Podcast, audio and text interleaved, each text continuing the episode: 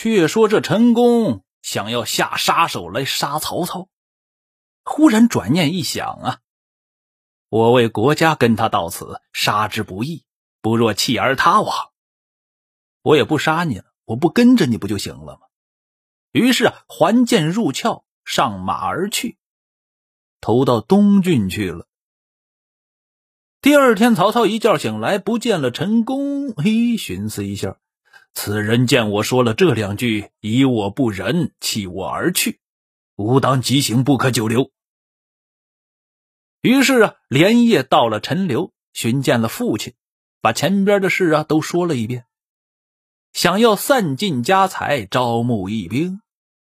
这父亲呢，就这么说：“子少恐不成事啊！此间有孝廉魏宏，疏财仗义。”齐家巨富，若得相助，士可图矣。也就是说，咱家里的钱不够。乡里边有另外一个大户人家，哎呦喂，举孝廉的一个魏红，特别的有才。这个才是带贝字旁的，有家财，有钱的人，而且还喜还还还还喜欢使钱。赶快联合一下，哎，招募义兵就得联合他。曹操于是置办酒席，拜请魏宏到家里来，告诉了一声：“今汉室无主，董卓专权，欺君害民，天下切齿。操与李福社稷，恨力不足，公乃忠义之士，敢求相助。”魏宏一听，正中下怀呀！吾有事心久矣，恨未遇英雄耳。既孟德有大志，愿将家资相助。曹操一听大喜，于是啊，先发矫诏，持报各道，然后召集义兵，竖起招兵的白旗一面，上书“忠义”二字。不几天呢，应募的士兵啊，如雨一般，哗啦啦，全都聚集过来了。都是一些什么人呢？有一个阳平魏国人，姓岳，名晋，字文谦，来投曹操。岳进出去了，出来了。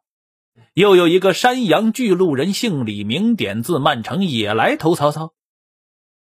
操皆留为帐前吏。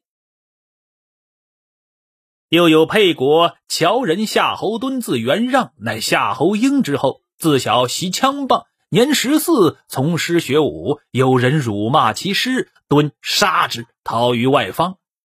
闻说曹操起兵，与其族弟夏侯渊两个各引壮士千余人来相会。此二人呢，本来就是曹操的本家弟兄。曹操的父亲曹嵩啊，原来是夏侯家的儿子，过房给了曹家，因此啊，曹操跟夏侯惇、夏侯渊是同族。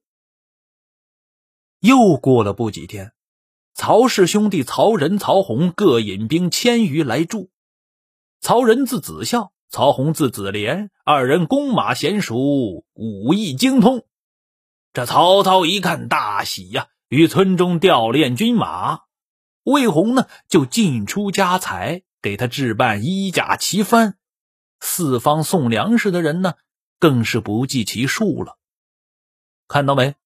现在的曹操是招兵买马，立马就要干一番大事业了。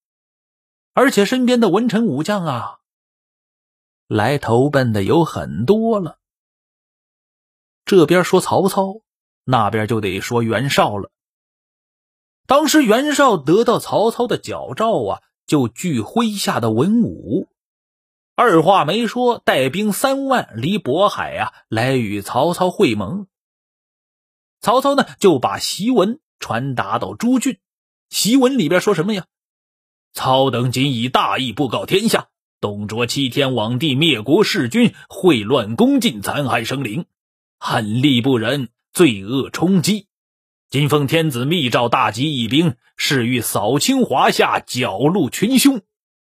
望兴义师，共谢公愤，扶持王室，拯救黎民。檄文到日，可速奉行。说白了，我在这里等你们，你快回来啊！你们赶快来！哎，咱聚到一块啊，打董卓去。